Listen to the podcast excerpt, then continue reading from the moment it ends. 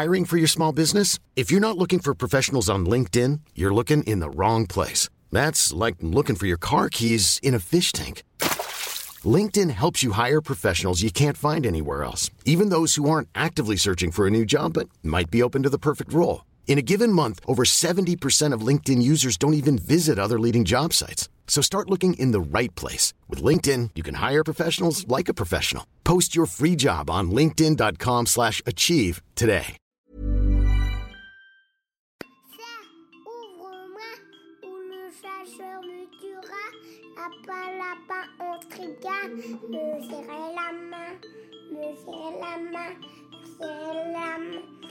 Lui, c'est mon petit garçon.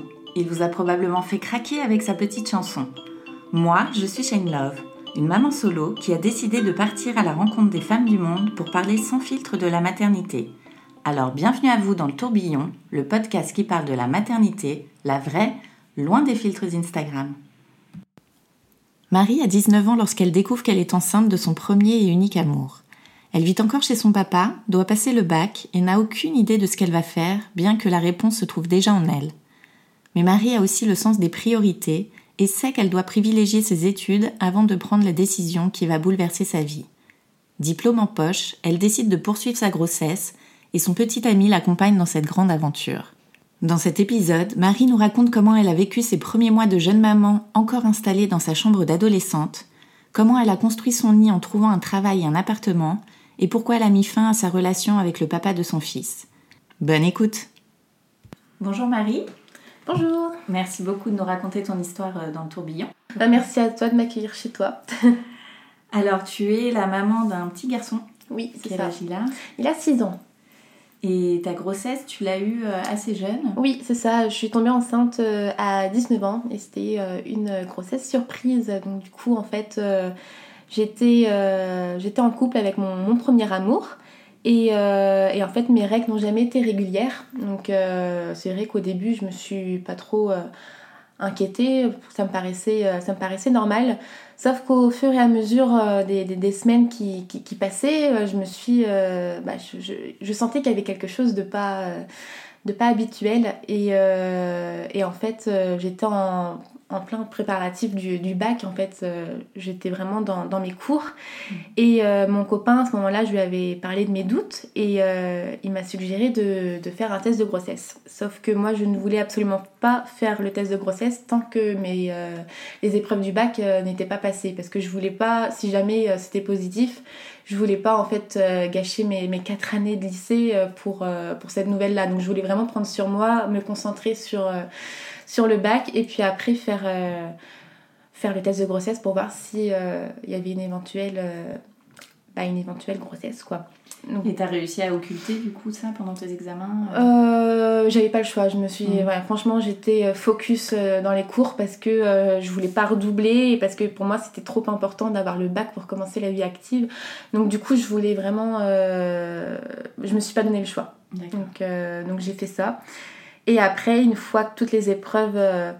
sont passés, je n'osais pas aller à la pharmacie, c'est bête, mais je n'osais pas aller à la pharmacie pour m'acheter un test de grossesse parce que je voulais pas qu'on me regarde, qu'on s'interroge parce que c'est vrai que je faisais très jeune, donc du coup j'avais un peu honte d'aller chercher un test de grossesse, donc du coup c'est mon copain qui s'en est chargé.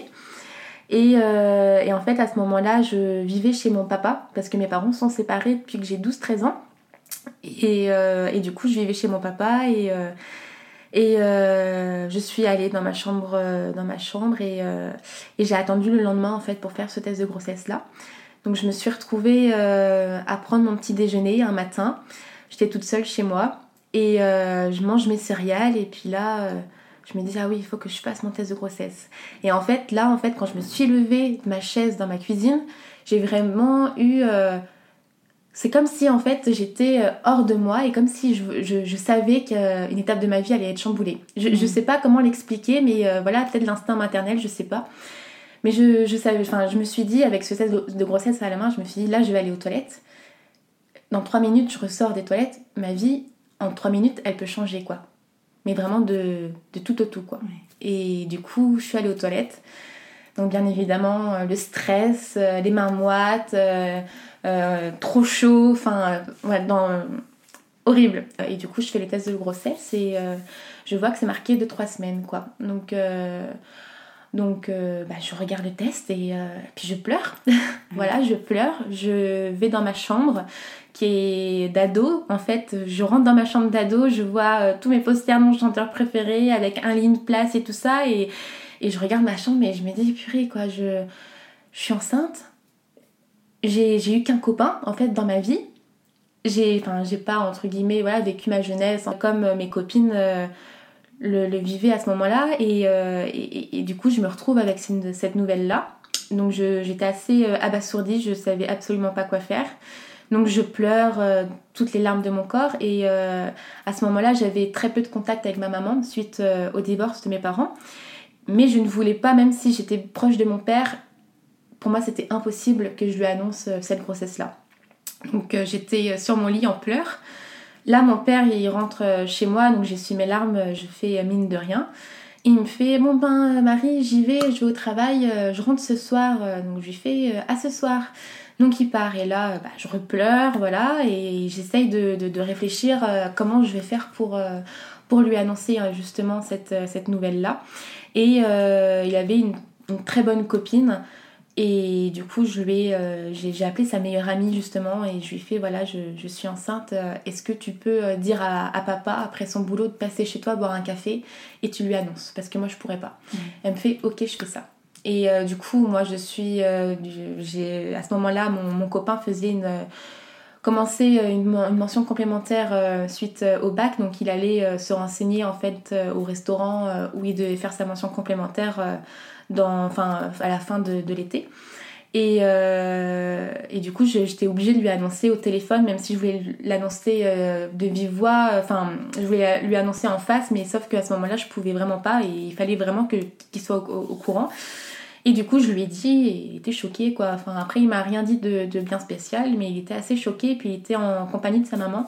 Il avait 19 ans lui aussi. Oui, ouais, on avait le même âge, quoique je crois qu'il avait un an de moins que moi, parce que j'avais redoublé ma première année au lycée, donc ouais, il avait un an de moins que moi. Donc déjà 19 ans c'est jeune pour un garçon, 18 ans c'est jeune, et en plus de ça, après j'ai pas envie de mettre tout le monde dans le même panier, mais les garçons sont matures et grandissent plus tard que les filles, donc du coup c'était d'autant plus jeune pour lui, quoi.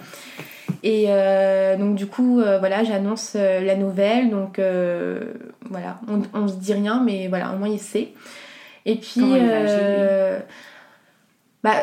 franchement je m'en rappelle plus exactement, c'est pas quelque chose qui m'a marquée parce que il n'y a pas eu vraiment de réaction en fait au téléphone, c'était plus on va trouver une solution, enfin voilà, mais il m'a pas dit c'est mort, ou il m'a pas dit c'est super, quoi. C'était vraiment neutre. Et donc du coup je passe vraiment toute ma journée dans ma chambre, sur le lit, allongée sur le dos, voilà, je pleure et je me dis mais j'ai jamais imaginé en fait ma vie comme ça, j'étais vraiment dans l'inconnu, et vu que moi j'aime bien programmer, j'aime bien en fait avoir le contrôle de tout, alors là j'étais vraiment larguée. Et mon père rentre à la maison, il frappe à la porte de ma chambre. Donc voilà, je lui réponds, et puis il ouvre la porte, et puis il me fait je sais, t'inquiète pas, on va trouver une solution, et quelle que soit ta décision, je suis là.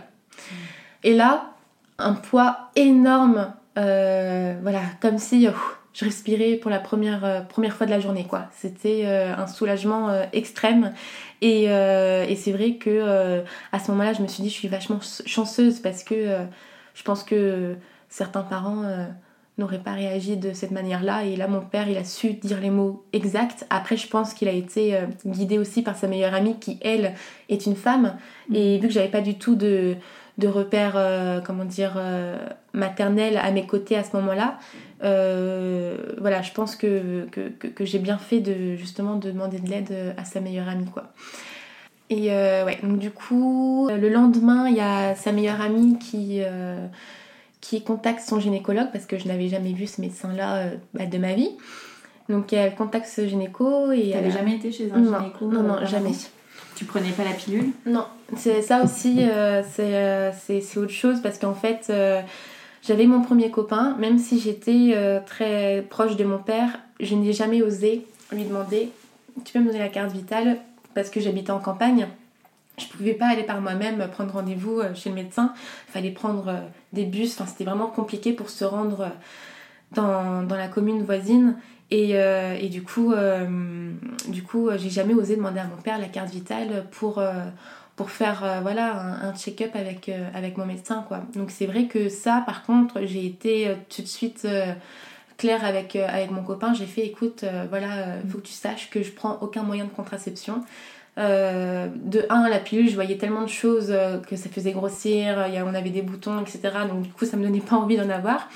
Et puis en plus de ça, voilà, je voulais absolument pas dire que mon père sache que je devenais une femme, même si bien évidemment il s'en doutait, mais voilà, avec le recul, c'est bête en fait la façon comment j'ai pensé, mais bon, j'ai pensé comme une ado et je voulais absolument pas voilà, qu'il soit au courant de ma vie en fait privée, quoi. Et du coup j'ai préféré ne rien demander à mon père, mais par contre j'ai été très claire avec mon copain. J'ai fait voilà, maintenant il y a préservatif, mais voilà, j'ai pas de moyen de contraception, donc il a été informé et j'ai pas fait ça comment dire, derrière son dos, quoi. Donc ça c'était donc c'était un point. Et puis après par rapport au préservatif, donc voilà, on est jeune et parfois on oublie, puis on se dit de toute façon ça arrive qu'aux autres, et puis au final ça nous arrive, quoi. Donc voilà pourquoi je suis tombée enceinte aussitôt. Et du coup, la meilleure amie de mon papa a réussi à prendre rendez-vous avec son gynécologue. Donc j'ai eu rendez-vous peut-être deux jours après. Et j'ai été accompagnée de mon copain et de mon père. Donc je rentre dans le cabinet toute seule. Et mon gynéco me demande « Bonjour, pourquoi vous êtes ici ?» Et donc, du coup, je lui annonce que je suis enceinte. Et puis là, il me fait « C'est une bonne ou une mauvaise nouvelle ?» Je lui fais une mauvaise parce que mon copain est jeune, quoi. Enfin, j'ai tout de suite parlé par rapport à mon copain, quoi. Et il me fait « Vous êtes enceinte de combien de temps ?» Et j'ai fait « C'est marqué 2-3 semaines sur le test, mais je sais pas. » Puis il m'a demandé par rapport à mes règles. Donc je lui ai expliqué que mes règles n'ont jamais été régulières. Donc du coup on passe de l'autre côté. Donc je m'allonge, il met son gel sur le ventre et puis je tourne ma tête sur l'écran pour voir justement ce qu'il y a en moi. Et là il m'a fait quelque chose qui m'a fait plus mal que l'annonce en fait de cette grossesse là. C'est qu'il a pris l'écran, il a tourné l'écran. Et du coup moi j'étais là pour regarder l'écran, il tourne l'écran et il me dit c'est préférable pour vous que vous ne le voyez pas en fait. Et j'avais 19 ans, j'avais pas prévu d'avoir un enfant, mais c'est vrai que j'ai toujours rêvé d'avoir un enfant depuis ma plus tendre enfance. Je me suis toujours dit j'aurais un enfant jeune. Après c'est vrai que quand ça arrive, on n'est pas prêt et on se dit pourquoi moi, mais c'est un rêve de petite fille quand même, quoi. Et c'est vrai que ce geste là de tourner l'écran, ça m'a j'ai même pas de mots en fait, ça m'a fait mal, quoi, énormément. Donc du coup il regarde et puis il me dit que je suis enceinte de 2 mois et demi et que j'ai très peu de temps pour me prendre ma décision pour soit le garder ou procéder à l'IVG. Et il me demande en fait il me demande quelle est ma situation, donc je lui explique et puis je lui dis que j'ai envie de faire une IVG parce que j'ai pas envie d'imposer ce bébé là à mon copain et à ma famille, parce que vu qu'on est jeune et qu'on n'est pas encore autonome, et c'est toute la famille aussi qui est impliquée. Donc moi j'ai pensé vraiment par rapport à tout le monde, parce que ça allait changer la vie de tout le monde. C'est pas comme si j'étais seule dans mon appart où je pouvais gérer. Là je savais très bien que j'étais pas seule en fait, quoi. Et je voulais pas prendre égoïstement cette décision, même si c'était la principale intéressée c'était moi, mais moi je pensais pas pour moi, je pensais pour les autres. Et donc du coup il a pris rendez-vous pour que je puisse procéder à une IVG. Sauf que quelques jours après en fait j'ai les résultats du bac et je suis au rattrapage. Donc là je commence à à péter les plombs. Je me dis, c'est pas possible, quoi. Il y a le ciel qui me tombe sur la tête, je vais au rattrapage, je suis enceinte, j'ai pas le permis encore. Enfin, il y a tout qui ne va pas, quoi. Et du coup, voilà, je suis au rattrapage. Donc, le souci, c'est que le rattrapage tombe le jour où je dois procéder à l'IVG. Donc, je me dis, si je procède à l'IVG, le rattrapage, à la limite, je peux le passer après en septembre. Donc là, on était début juillet.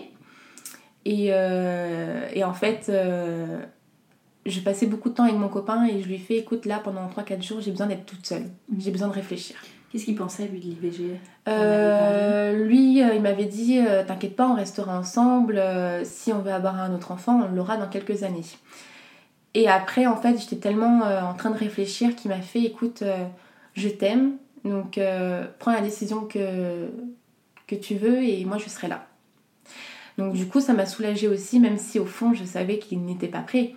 Mais je pense qu'il m'a dit ces mots-là, c'était pour me rassurer, pour me dire qu'il m'aimait, qu'il était là. Mais je pense qu'il n'a pas eu à ce moment-là conscience que sa vie allait être chamboulée. Je pense, pour un homme, c'est compliqué. Déjà pour une femme, c'est compliqué de se dire que notre vie va être chamboulée et pourtant tout se passe en nous. Mais pour un homme, c'est complètement différent. Eux, ils comprennent ça au moment où le bébé est là, en fait. Dans leurs bras, quoi. Donc du coup, il m'a dit ces mots-là, donc c'est vrai que ça m'a fait du bien, ça, j'ai eu de la chance, parce que je sais que beaucoup de jeunes seraient partis, donc il est resté, mais je lui ai fait, voilà, j'ai besoin de me retrouver toute seule pour trouver une solution, quoi, parce que je voulais procéder à l'IVG, mais au fond de moi, je voulais garder ce bébé, parce que, voilà, j'ai toujours rêvé d'avoir un bébé, je me suis dit, si dans quelques années, je croise des enfants, dans ma tête... je me serais dit, elle ou il aurait pu... je sais pas, ça m'a... J'arrivais pas à me projeter, en fait, sans enfant. Je sais pas. Et donc, j'étais vraiment dans c'est le cas de le dire, dans un tourbillon, quoi, vraiment. Et du coup, en fait, je suis restée chez moi et j'ai posé une question à mon père. J'ai fait, écoute, papa... si t'étais à ma place, tu ferais quoi ? Et mon père m'a fait, écoute, moi je te dirais pas parce que ça va t'influencer sur ton choix. Et je lui ai fait, écoute, moi au fond de moi je sais ce que je veux, mais j'ai besoin d'avoir ton avis parce que je vis chez toi, donc j'ai besoin d'avoir ton avis. Et il me fait, écoute, il y a quelques mois on a récupéré un petit chaton à la poubelle et je m'en suis occupée jour et nuit, pipette et tout ça. Et en fait il est mort, ce chat-là. J'ai pleuré, mais toutes les larmes de mon corps. Il m'a fait... ça, c'était un chat, t'imagines ? Et il me fait... pour moi, t'es lucide, t'es mature, t'as la tête sur les épaules. Donc, pour moi, tu vas arriver... Enfin, tu vas réussir à gérer avec un enfant, que tu sois toujours avec ton copain ou pas, tu vas réussir quand même, quoi. Donc, il m'a fait... vu qu'il y a quelques mois, j'ai vu ton état par rapport à un petit chaton, t'imagines si tu pars de l'hôpital...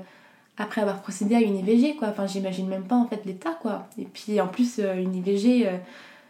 aussi jeune, même s'il y a des fois, parfois, pour d'autres personnes plus jeunes, enfin, c'est quand même assez dur, assez costaud de passer par là en commençant sa vie, en fait. Et du coup, en fait, il m'a fait... pour moi, j'ai aucun doute sur ta réussite. Tu vas réussir à gérer avec ton enfant. Et du coup...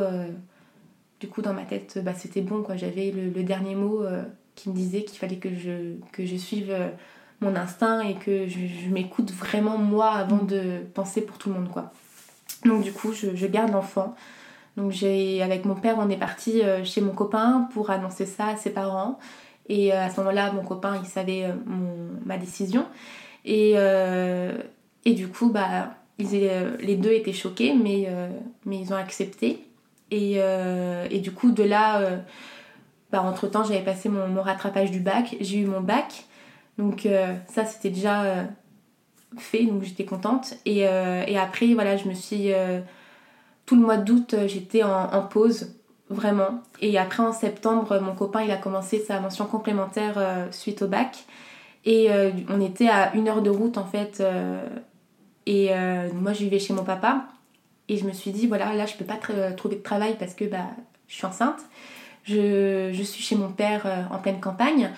Mon enfant va arriver pour janvier. Je fais comment ? Donc, du coup, j'étais inscrite au code depuis quelques mois. Sauf que quand j'étais au lycée, j'étais à l'internat, donc le week-end, je préférais sortir avec des copains plutôt qu'aller faire mes cours de code.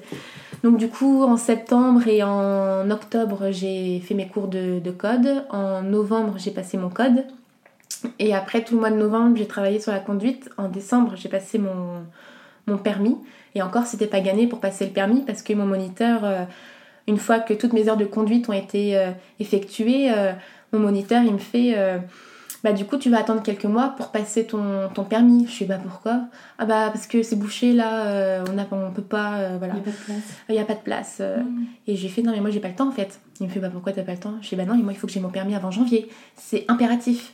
Il me fait bah pourquoi? Bah je suis enceinte, là je vais accoucher dans 2 mois en fait. Quoi t'es enceinte et tout? Et en fait quand je passais mes cours de conduite je mettais des robes mais très voilà XXL, enfin bref je cachais à mort mon ventre et même si j'avais pas de gros ventre et du coup je lui sors ça et il était choqué complet et du coup il me fait ok bah je vais gérer et tout ça et du coup il a réussi à m'avoir une date pour parce qu'il y avait quelqu'un qui était malade et du coup par chance j'ai eu une date début décembre, j'ai eu mon permis puis après 1 mois après j'ai accouché donc c'était vraiment crescendo mais je voulais tellement être autonome que je me suis dit là pour l'instant j'ai pas les moyens d'avoir mon petit chez moi mais au moins il faut que je puisse me déplacer pour aller chez le pédiatre etc pour mon enfant et comme ça au moins je vais pas dépendre d'un tel quoi, je peux faire ça toute seule.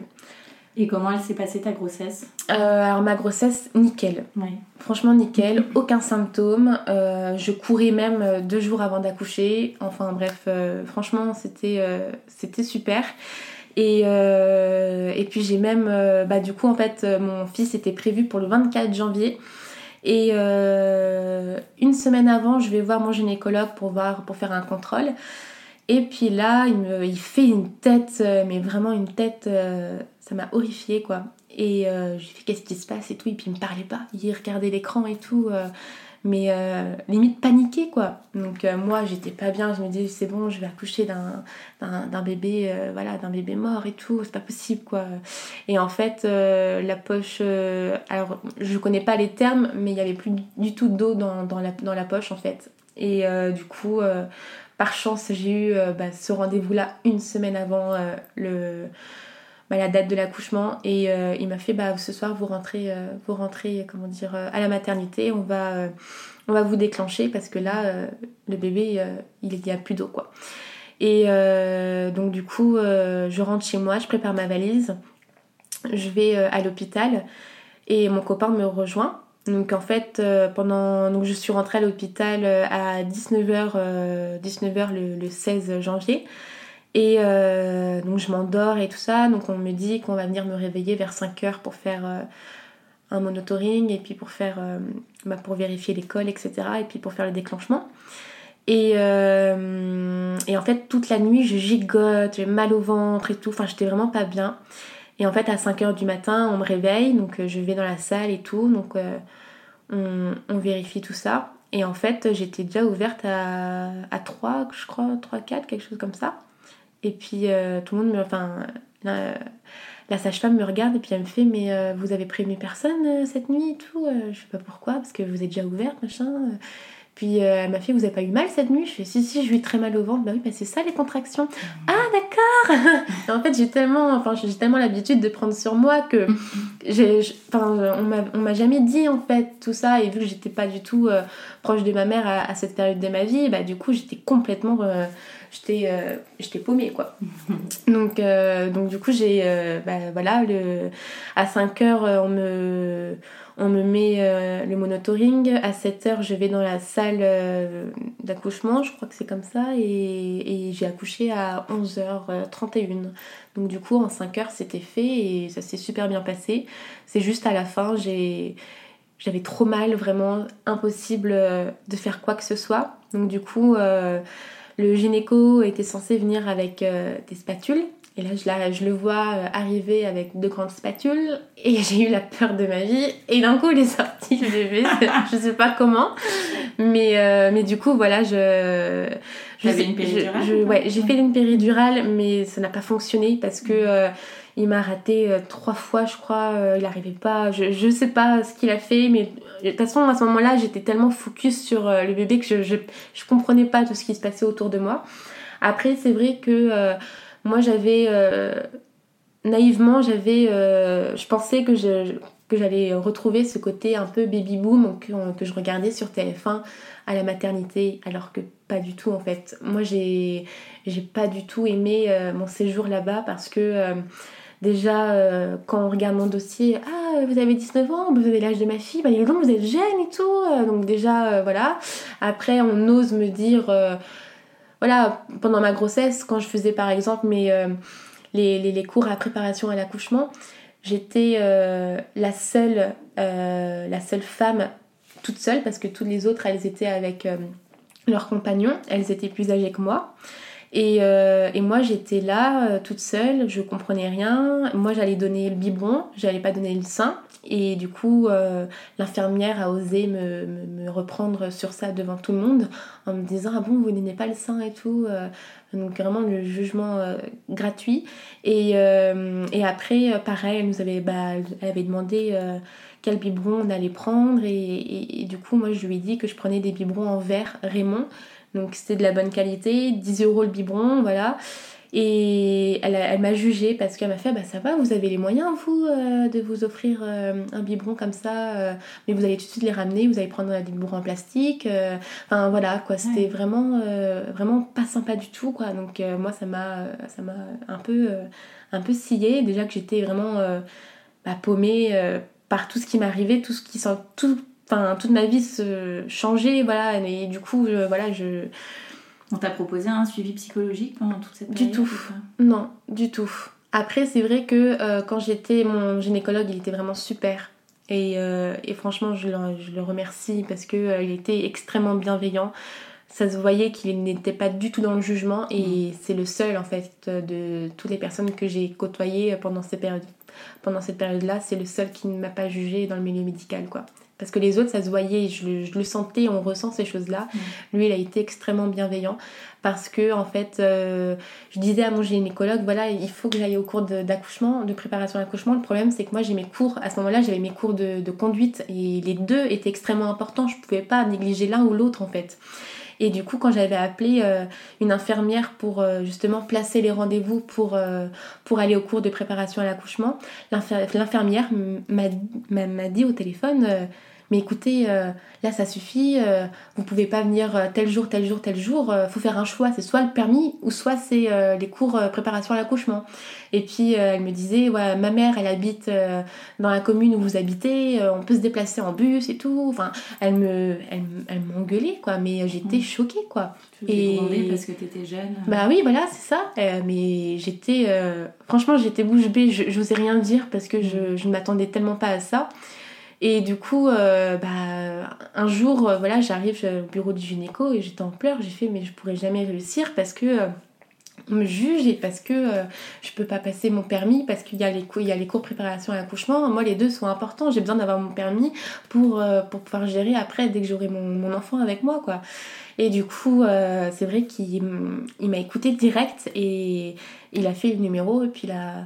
Il a dit ce qu'il pensait justement à cette dame-là et il a fait « Écoutez, vous allez trouver tout de suite un arrangement, mais Madame Deschamps, il faut qu'elle puisse faire les deux parce que c'est important pour elle, parce qu'elle a 19 ans et il faut qu'elle se débrouille et moi je suis là, quoi. » Donc du coup, ça m'a énormément...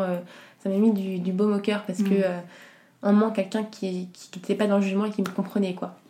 Et au niveau de ton entourage, en dehors de ta famille et de ton chéri, tes amis, du coup, moi je vivais chez mon papa et mon petit frère qui avait 4 ans de moins que moi. Et en fait, un soir quand je regardais la télé, je le regarde puis je fais « Oh, en fait, je suis enceinte ». Et du coup, lui, il s'est tout fait et il me fait « Quoi ?» et tout. Donc du coup, je lui annonce ça vraiment comme ça. Donc voilà, no comment, quoi, il n'y a aucun problème. Et puis après, ma mère, je lui avais quand même annoncé, donc elle était d'un côté elle était contente et après 2-3 jours après elle me disait ouais mais je le sens pas avec ton copain, ça va être compliqué, ou alors ma mère elle a fait 8 fausses couches je crois avant de m'avoir, donc je pensais qu'elle allait être heureuse que moi entre guillemets j'ai un enfant tôt comme ça. Et en fait, elle m'a suggéré de faire après un avortement, etc. Enfin, ma mère, c'était très, très bancal, quoi. J'ai pas de mots, en fait, à dire par rapport à l'échange que j'ai eu avec elle à ce moment-là. Et après, pour mes amis, donc du coup, il y a une copine, ma meilleure amie, qui est la marraine, justement, de mon fils. Elle était là, oh là là, c'est une fille ou un garçon, quel prénom et tout. Enfin, vraiment... adorable. Et après les copains du lycée nous disaient avec mon copain voilà vous êtes jeune quoi, la bêtise que vous faites et tout, vous avez gâché votre vie machin, enfin voilà tous les retours bateaux qu'on peut avoir quoi. Donc c'est vrai que j'étais, parce que beaucoup se parlaient vraiment dans mon dos. Donc personne ne venait me voir directement me disant c'est vrai que t'es enceinte, c'est vrai qu'il y a ci, il y a ça. Non, j'entendais toujours des messes basses et tout, donc c'était compliqué. Mais après à ce moment-là, j'avais tellement d'autres... à 19 ans, même avant que je tombe enceinte, en fait, je voulais plus de cette vie. Je voulais plus être jeune, quoi. Je voulais vraiment rentrer dans la vie active, je voulais vraiment faire quelque chose de ma vie, quelque chose de concret. Et du coup, en fait, c'est vrai qu'avec le recul... un enfant, enfin c'est la meilleure chose qui me soit arrivée, et même au meilleur moment, parce que du coup j'ai su qui étaient les vrais amis, j'ai vu qui était vraiment là pour moi, je me suis débrouillée à ce moment-là, et je suis très contente d'avoir galéré, parce que je me dis finalement les galères ça fait tellement la force maintenant, enfin d'aujourd'hui, donc du coup voilà pour je repasserai exactement dans toutes ces étapes là parce que voilà, je suis contente d'être arrivée là, et puis je suis contente d'avoir mon enfant, et puis pour plus tard je trouve que c'est une bonne leçon de vie que je pourrais raconter après à mon fils, justement pour ses épreuves à lui quoi. Donc du coup non, au moment où vraiment ça se passait pas bien avec les personnes qui m'entouraient, je réfléchissais pas et je... Parce que tu l'es nexté, quoi. Tu disais tout à l'heure que tu mettais des robes très amples, un peu comme... Ouais, parce que je n'osais pas aller dans les rayons de femmes enceintes, parce que j'avais l'impression qu'il y avait une étiquette sur mon front, où c'était marqué « Marie, 19 ans, vit chez son père, n'a pas de boulot, voilà quoi ». Et c'est vrai que je ne me sentais pas crédible, en fait. J'avais l'impression de jouer à la poupée. Je me sentais absolument pas crédible, et même si je voyais mon ventre évoluer au fur et à mesure, et encore il est quand même resté relativement petit, j'avais l'impression que j'allais jouer à la dinette. Par exemple, chez mon père, ma chambre d'ado, on est parti à Ikea, on a pris un clic-clac, parce que j'avais une petite chambre, on n'avait pas d'autres pièces en fait pour mettre la chambre du bébé, donc il fallait que je puisse faire un mini entre guillemets studio dans ma chambre d'ado. Donc là, t'as toute la phase où il faut enlever les posters de ton chanteur préféré, il faut que t'enlèves tous les rêves que t'avais, machin et tout ça, sur ton mur, t'enlèves tout ça, tu mets des cadres d'éléphants, de pirates, tu repeins, enfin voilà. Et franchement, en fait, j'ai eu toute cette transformation-là, je sais pas comment l'expliquer, parce que quand je le raconte, je suis encore dedans, ça me fait bizarre, mais ouais, je me sentais pas crédible parce que j'avais l'impression de jouer... à la dinette. J'ai tellement rêvé d'avoir un enfant que voilà, je rêvais de la famille, le papa, la maman, je me voyais vraiment je m'imaginais enceinte mais avec des talons et tout, enfin vraiment la femme parfaite qu'on voit dans les films et tout ça. Et c'est vrai que en étant en basket avec ses Converse enceinte dans les rayons de femmes de maternité, t'es complètement larguée. Tu vas dans le rayon après avec des vêtements plus sympas qui sont pour les femmes, tu te dis ah ouais, je peux même pas porter ça et tout parce que moi j'ai un gros bide et tout. Enfin bref, non, j'étais vraiment j'étais pas à ma place quoi. Je savais que j'étais enceinte sans le savoir quoi. J'étais puis j'avais tellement de il fallait tellement que ma vie il fallait que je prenne en main ma vie en fait. Donc j'ai pas eu le temps de savourer cette grossesse là parce que il fallait que je mette tout en place justement pour être présente au moment où mon bébé allait venir. Et alors, comment s'est passé le retour à la maison après l'accouchement ? Alors, l'accouchement, donc déjà, j'ai refusé toute visite, hormis les parents et frères et sœurs. Et c'est vrai que je ne voulais absolument voir personne. J'ai eu Léandro dans les bras. Je savais que c'était mon enfant. Mais en fait, c'est drôle parce que je l'avais imaginé différemment. Et du coup, je me dis, c'est mon fils. Mais je n'avais pas compris, en fait, sur le moment. Je savais que je l'aimais. Je savais qu'il y avait un lien entre lui et moi, mais j'avais l'image de la poupée en fait. Enfin, c'est très bizarre, mais voilà, je comprenais pas encore quoi. Et c'est vrai que j'étais, voilà, comme toute femme qui accouche, extrêmement fatiguée. Et en plus, on m'avait recousu, donc j'avais très très mal. J'ai mis du temps à marcher correctement et tout ça. Et du coup, voilà, je prépare mes affaires pour partir de la maternité avec mon copain. Donc, ce qui m'a frustrée aussi, c'est que mon copain, bien évidemment, n'avait pas le permis. Et du coup, c'est mon père qui est venu nous récupérer à la maternité, tous les trois. Et le fait, en fait, de rentrer dans la voiture, que mon père soit au volant, mon copain soit à l'avant, moi, je suis derrière avec le bébé, ça m'a énervée parce que je me suis dit, voilà, j'ai toujours rêvé, en fait...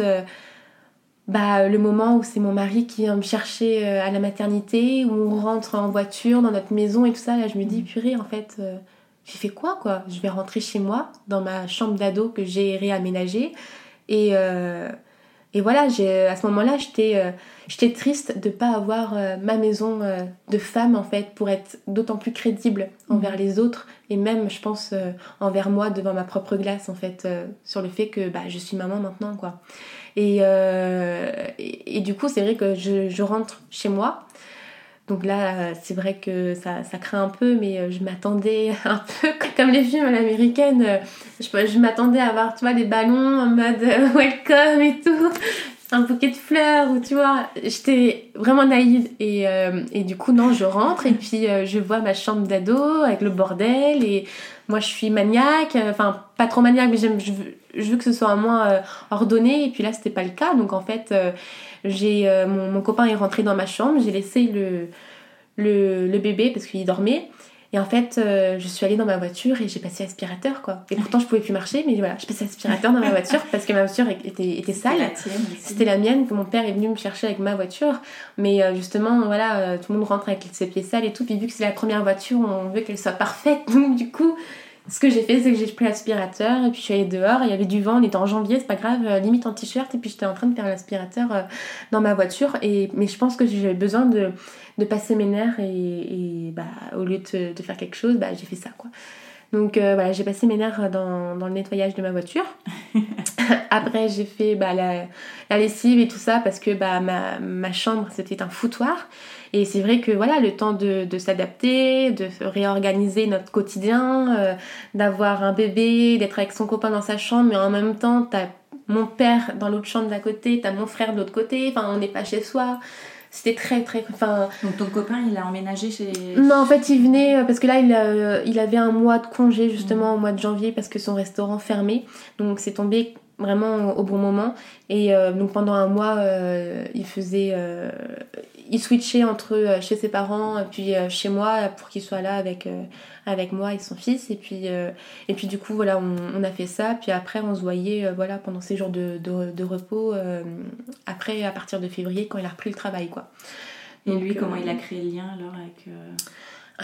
Alors, il était là. Franchement, il était là. Il faisait les nuits aussi. Bon, il fallait quand même que je le pousse pour qu'il se réveille parce que c'est une marmotte. Mais du coup, non, il faisait vraiment son travail, enfin son job de papa, et il était bienveillant, enfin il...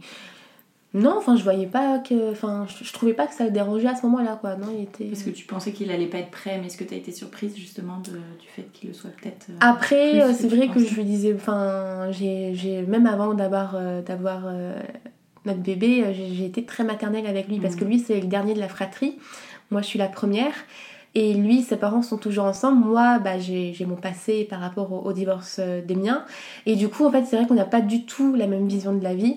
Et lui, il était à ce moment-là encore dans sa bulle, de le petit dernier et tout ça. Et moi, j'étais déjà dans la phase où je suis une femme, en fait. Donc, c'est vrai que... il fallait que je le booste un petit peu. Après, oui, il faisait des choses par lui-même et j'étais quand même chanceuse de l'avoir près de moi. Mais du coup, voilà, j'ai vraiment senti en fait un décalage au moment où on a emménagé ensemble, quoi. Donc c'était au bout de combien de temps? Alors, donc du coup, j'ai accouché en janvier. Donc pendant 2 mois et demi, je me suis occupée de mon bébé, voilà. Au bout de 2 mois et demi, mon papa me fait, voilà, il faut que tu trouves un travail, etc. Puis moi, oui, bah, il a que 2 mois et demi. Voilà, c'est vrai je savais qu'il fallait que je me booste. Mais c'est vrai que quand t'as un enfant, 2 mois et demi, tu trouves ça super tôt, en fait, de lâcher pour pouvoir reprendre ta vie active. Et du coup, voilà, j'ai trouvé... mon père m'a dit, bah tiens, dans la ville à côté, il y a un nouveau restaurant, tente pour faire quelques extras, et puis pourquoi pas avoir le job, quoi. Et du coup, je fais, ouais, t'as raison. Donc du coup, je suis partie dans cette ville-là, donc avec ma voiture, avec mon fils à l'arrière. Je suis allée, frapper à la porte de ce restaurant-là avec mon bébé dans les bras et puis les CV dans l'autre. J'ai été cash parce que il fallait que je dise que je suis maman. Il fallait que je lui raconte un minimum ma vie actuelle pour vraiment qu'il puisse m'embaucher. Enfin, je sais pas. Enfin, en tout cas, j'ai pas réfléchi. Je suis allée comme ça. Et puis du coup, le monsieur, il me dit on vient d'ouvrir. On a besoin de quelqu'un pour cet été et tout. Et puis même pour faire quelques extras, etc. Donc du coup, il me voit avec mon enfant, il prend mon CV, enfin vraiment super sympa.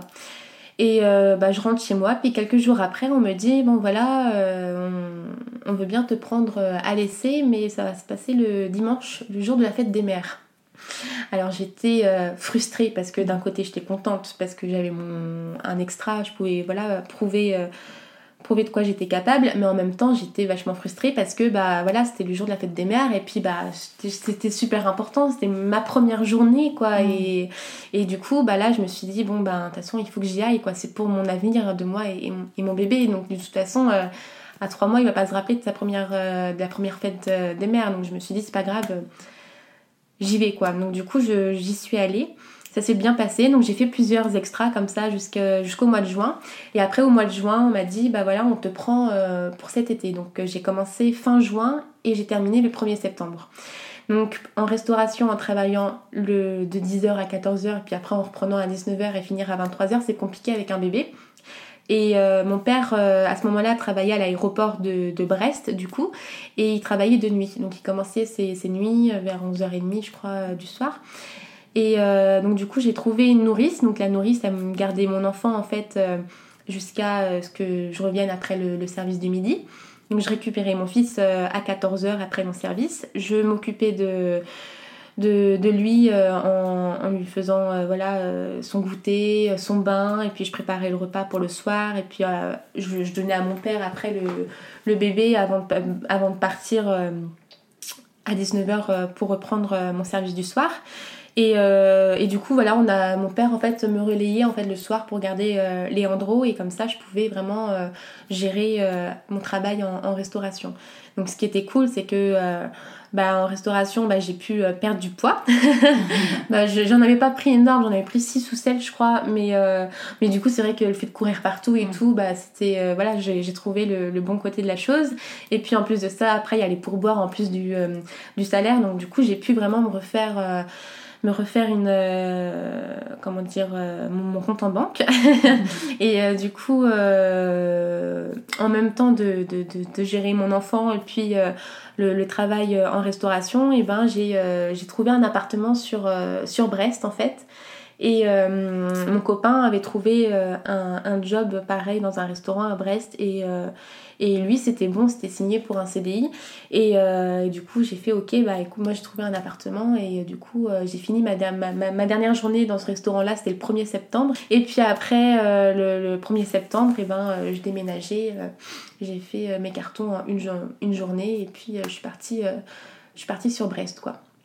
Donc du coup on arrive à Brest, dans notre premier appart. Donc là, j'étais trop contente déjà d'avoir une plus grande superficie que ma chambre d'ado. Trop contente d'avoir une pièce pour faire le petit cocon de Léandro voilà, avoir sa propre chambre et tout ça. Franchement, là j'étais bien. Après, c'est vrai que on a cohabité 4 mois seulement. On s'est séparés, on a emménagé en septembre et en janvier on s'est séparés. Parce que voilà, c'était pas du tout l'homme que je voulais en fait dans ma vie. Parce que voilà, il a été mon premier amour, c'est l'homme avec qui j'ai découvert mes premières fois. Et sauf que voilà, c'était pas l'homme que je voulais dans ma vie de tous les jours. C'était pas voilà, la vie a fait que d'un commun en accord, et on s'est quittés. Et ça t'a fait peur, toi, de te retrouver maman solo ? Eh ben, même pas. J'ai même pas réfléchi parce qu'en fait, je me suis retrouvée le 1er janvier, en fait. Je me suis retrouvée toute seule à la maison parce que lui, il travaillait. Et je suis tombée par terre dans la cuisine en pleurs. Il y avait mon petit garçon qui allait avoir 1 an. Et je me suis dit, mais c'est pas la vie que je veux. Parce que oui, j'ai envie d'avoir ma vie, ma petite routine, etc. Mais c'était pas... je sentais que c'était pas l'homme qu'il me fallait et je voulais pas m'enfermer dans ce petit quotidien, voilà, que... Pas que tout le monde a, mais le quotidien basique, en fait. Je voulais pas, en fait. Moi, je voulais vivre des choses dans ma vie et c'est vrai que, voilà, je me sentais prisonnière en fait et en fait quand je me suis écroulée et quand j'ai pleuré j'ai vu mon fils et en fait à travers ses yeux, bon, c'est très très con, mais à travers ses yeux je me suis dit que ça irait quoi, parce qu'il était là en fait tout simplement et que maintenant c'était lui le moteur de ma vie quoi et du coup tant qu'il est là ça ira et je l'ai senti comme ça et en fait 2-3 jours après, j'ai parlé à mon copain et j'ai fait... voilà, plus rien ne va. Parce que depuis que j'ai Léandro, c'est vrai que j'avais tellement peur de... J'avais tellement cette phobie de ne pas être une bonne maman que j'ai été que maman. Et je l'ai complètement oublié. Et ça, je le sais, c'est mon tort. Parce que là, je suis pas en lui, donc du coup je peux pas savoir ce qu'il a ressenti à ce moment-là. Puis c'est pas quelqu'un qui parlait énormément. Mais voilà, je pense qu'il a clairement ressenti qu'il était à l'écart et que c'était plus du tout lui l'homme de ma vie au final, que c'était mon fils quoi. Et alors comment t'as trouvé ton rythme toute seule avec ton petit bout de chou ? Et ben j'ai fait au mieux avec mon travail et avec lui à mes côtés. Après, ce qui a été compliqué, c'était le fait de ne pas avoir ma maman aussi présente parce que c'est vrai que quand on débute comme ça dans le milieu de la maternité, on a envie d'avoir des conseils de sa propre mère. Et elle était présente, mais pas autant que je l'aurais souhaité. C'est vrai que parfois, il y a des mots MAUX que j'aurais aimé lui dire. Sauf que, voilà, je m'abstenais. Donc, j'ai décidé de mettre tous mes mots par écrit, en fait, sur l'ordinateur. Entre mon boulot et mon fils, dès que mon fils partait à la sieste ou dès qu'il dormait le soir, et ben je passais voilà mes soirées entières ou le peu de temps que j'avais pour moi à écrire en fait tout ce que j'avais sur le cœur, parce que j'avais besoin de me confier à moi-même et en même temps j'avais besoin d'expliquer mon histoire, non pas pour avoir de la pitié ou quoi que ce soit, mais c'était vraiment pour expliquer à Léandro tout ce qui se passait à ce moment-là en fait, non, parce que c'est sa vie au final, le début de sa vie, et j'avais besoin en fait d'écrire tout ça et de mettre ça sur papier pour qu'il sache que même si plus tard, parce que je ne sais pas de quoi il fait demain, par exemple je pars dans les extrêmes, mais si demain je suis à la rue, j'ai pas envie qu'il pense que c'est de sa faute parce qu'il est arrivé trop tôt, parce que c'est ma décision justement de l'avoir aussitôt, enfin de l'avoir eu aussitôt, et du coup le fait de tout expliquer de A à Z. Comme ça, si un jour j'ai pas le temps de lui expliquer, ou si je pars trop tôt, et ben il a ça. Et je dis pas que c'est son manuel, mais au moins ouais, il a le début de son histoire en fait par écrit, et il saura pratiquement tout déjà. Donc je veux qu'il commence sa vie sereinement et qu'il enlève, si un jour il a des doutes, qu'il enlève justement ces doutes-là, et ses réponses sera écrites en fait. Et du coup, toutes ces feuilles que tu as écrites, toutes ces pages que tu as écrites, tu l'as transformé en livre. Oui. Donc ça s'appelle « Il était une fois une maman ». Tout à fait. J'ai toujours adoré écrire depuis très jeune. J'écrivais des chansons, enfin j'ai toujours aimé l'écriture. Et c'est vrai que quand mes parents se sont séparés, je voulais écrire un livre par rapport à leur divorce qui a été très compliqué. Et finalement, en fait, quand je me suis posée un soir, avec mon gros ventre, avec tous mes doutes en tête, j'avais besoin de vider mon sac, sauf que j'avais personne avec qui parler. Et du coup, je me suis dit, je vais parler à moi-même, en fait. Et je vais me vider en même temps, donc ça sera ma petite thérapie. Et j'ai pas besoin de sortir un chèque en plus, donc c'est plutôt cool. Et du coup, j'ai commencé à écrire. Et finalement, au fur et à mesure de mes écrits, ça a fait quand même pas mal de pages. Et je me suis lancée dans cette folle aventure, quoi. Donc, je me suis dit, qui ne tente rien n'a rien. Donc, j'ai réalisé le rêve de ma vie. Et du coup, j'ai fait ça sur Amazon, donc en auto-édition. Et du coup, il a été vendu quelques centaines d'exemplaires, donc c'est plutôt bien. Et après, c'est vrai que le but de ma vie, c'est de pouvoir signer avec une maison d'édition, je pense, pour pouvoir justement avoir la crédibilité d'être une auteure et puis d'être vraiment complètement une maman. Mmh. Est-ce que tu as rencontré d'autres mamans, d'autres jeunes mamans ? Alors, au lycée, il y avait une fille qui était dans ma classe et elle est tombée enceinte justement à 15 ans. 15-16 ans, il me semble, on était en seconde. Et c'est vrai que tous les regards qu'elle a eus, j'étais vraiment horrifiée parce que les gens jugent mais ils ne connaissent absolument pas l'histoire de la personne. C'était, pour moi, ça m'a vraiment coupé le souffle et du coup c'était au moment en fait où la série Clem, je sais pas si tu connais, sur TF1 est sortie, c'est la jeune fille qui tombe enceinte à 16 ans et du coup tout le monde adorait cette série là, mais quand ça arrive en vrai en fait, et non en fait c'est pas possible. On préfère la fiction quand la jeune fille tombe enceinte à 16 ans, mais par contre, pour de vrai, ça craint, quoi. Mmh. Et du coup, en fait, moi, j'étais abasourdie de voir tout ça, quoi. Et le fait d'être tombée à 19 ans, c'est quand même relativement tard comparé à elle. J'ai eu quand même moins de regards comme ça, mais j'en ai eu. Et du coup, je me suis dit...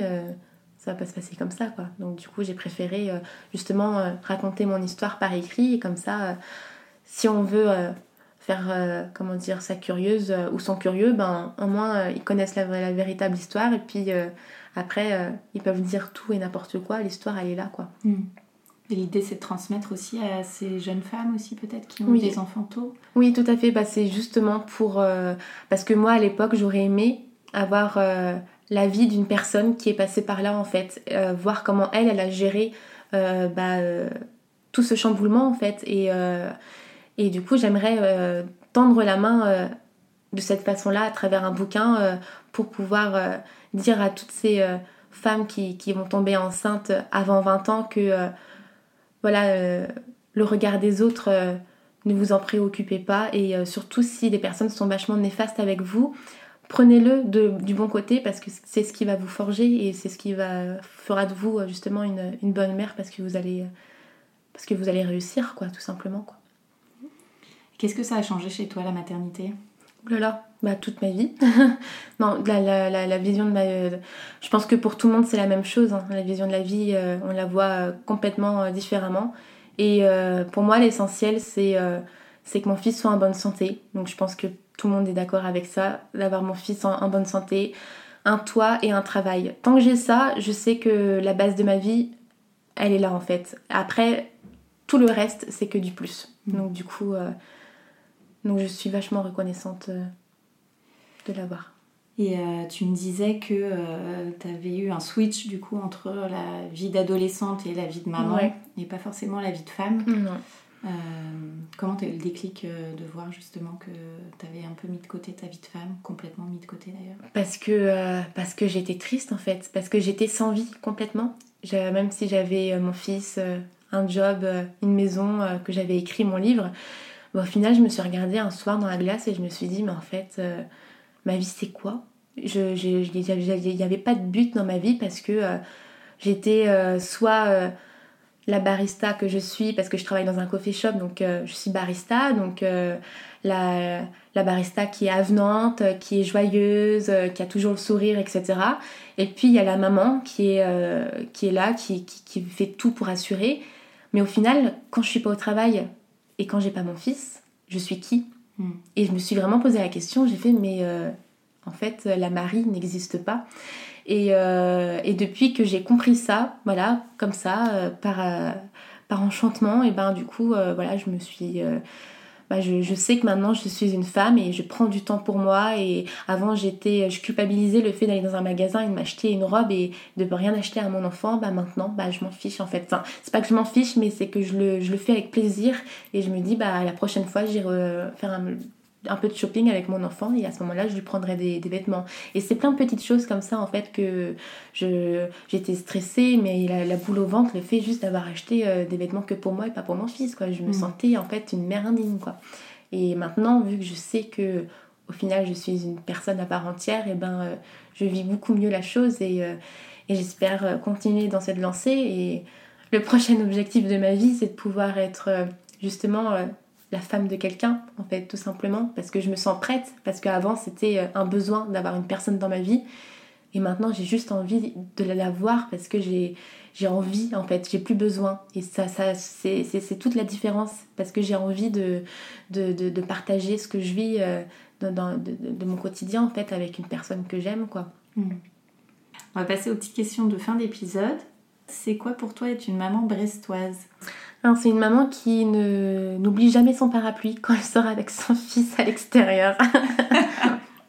Quel est ton endroit kids-friendly préféré ? Alors à Brest, même si j'habite à côté de la mer, je vais très rarement à la mer, je n'aime pas ça. Ouais, je suis plutôt une femme qui aime les lacs, les forêts et tout ça, donc ça tombe bien parce que j'ai une petite maison qui est à côté d'une petite forêt. Et en fait ce qu'on fait avec Léandro, c'est que dès qu'il fait beau, parce que c'est rare à Brest, et dès qu'il fait beau, on va se promener. Puis on aime bien se promener, on prend du vieux pain, on va donner du pain au canard, et on prend un grand sac poubelle et puis on ramasse les déchets qu'on trouve sur notre chemin dans la forêt. Donc comme ça fait une petite promenade et en même temps un petit clin d'œil pour la planète. Quels sont tes projets rien que pour toi et ceux prévus en famille ? Alors rien que pour moi, ça équivaut à mes projets perso, enfin professionnels. C'est vraiment de pouvoir publier mon livre en maison, avec une maison d'édition. Ça, c'est vraiment ma concrétisation de cette année. J'ai vraiment envie de faire ça. Et puis vraiment aider d'autres personnes. Je ne sais pas comment, mais aider à ma façon d'autres jeunes mamans voilà, je veux faire le bien autour de moi. J'ai pas envie de paraître trop nunuche, mais c'est ça. C'est vraiment l'objectif, c'est le livre. Et je pense qu'une fois que j'aurai atteint cet objectif-là, je serai bien. Et projet en famille, déjà conserver ce que j'ai, parce que c'est déjà précieux, énormément. Et puis bien évidemment, trouver un homme qui pourrait être ma chaussure, quoi. Enfin, je dirais plus ma botte, parce que je suis en Bretagne et du coup, vu qu'il y a beaucoup de flaques d'eau, voilà quoi. Je cherche une botte. Merci Marie. Merci à toi. Un grand merci à tous d'avoir écouté Le Tourbillon. Et si vous souhaitez soutenir ce podcast, n'hésitez pas à mettre 5 étoiles et un avis sur votre application Apple Podcast et sur iTunes. Parlez-en aussi autour de vous. Et pour échanger sur le sujet abordé avec Marie, je vous invite à laisser votre commentaire directement sous la photo de l'épisode 53 sur le compte Instagram Le Tourbillon Podcast. À très vite pour un nouvel épisode.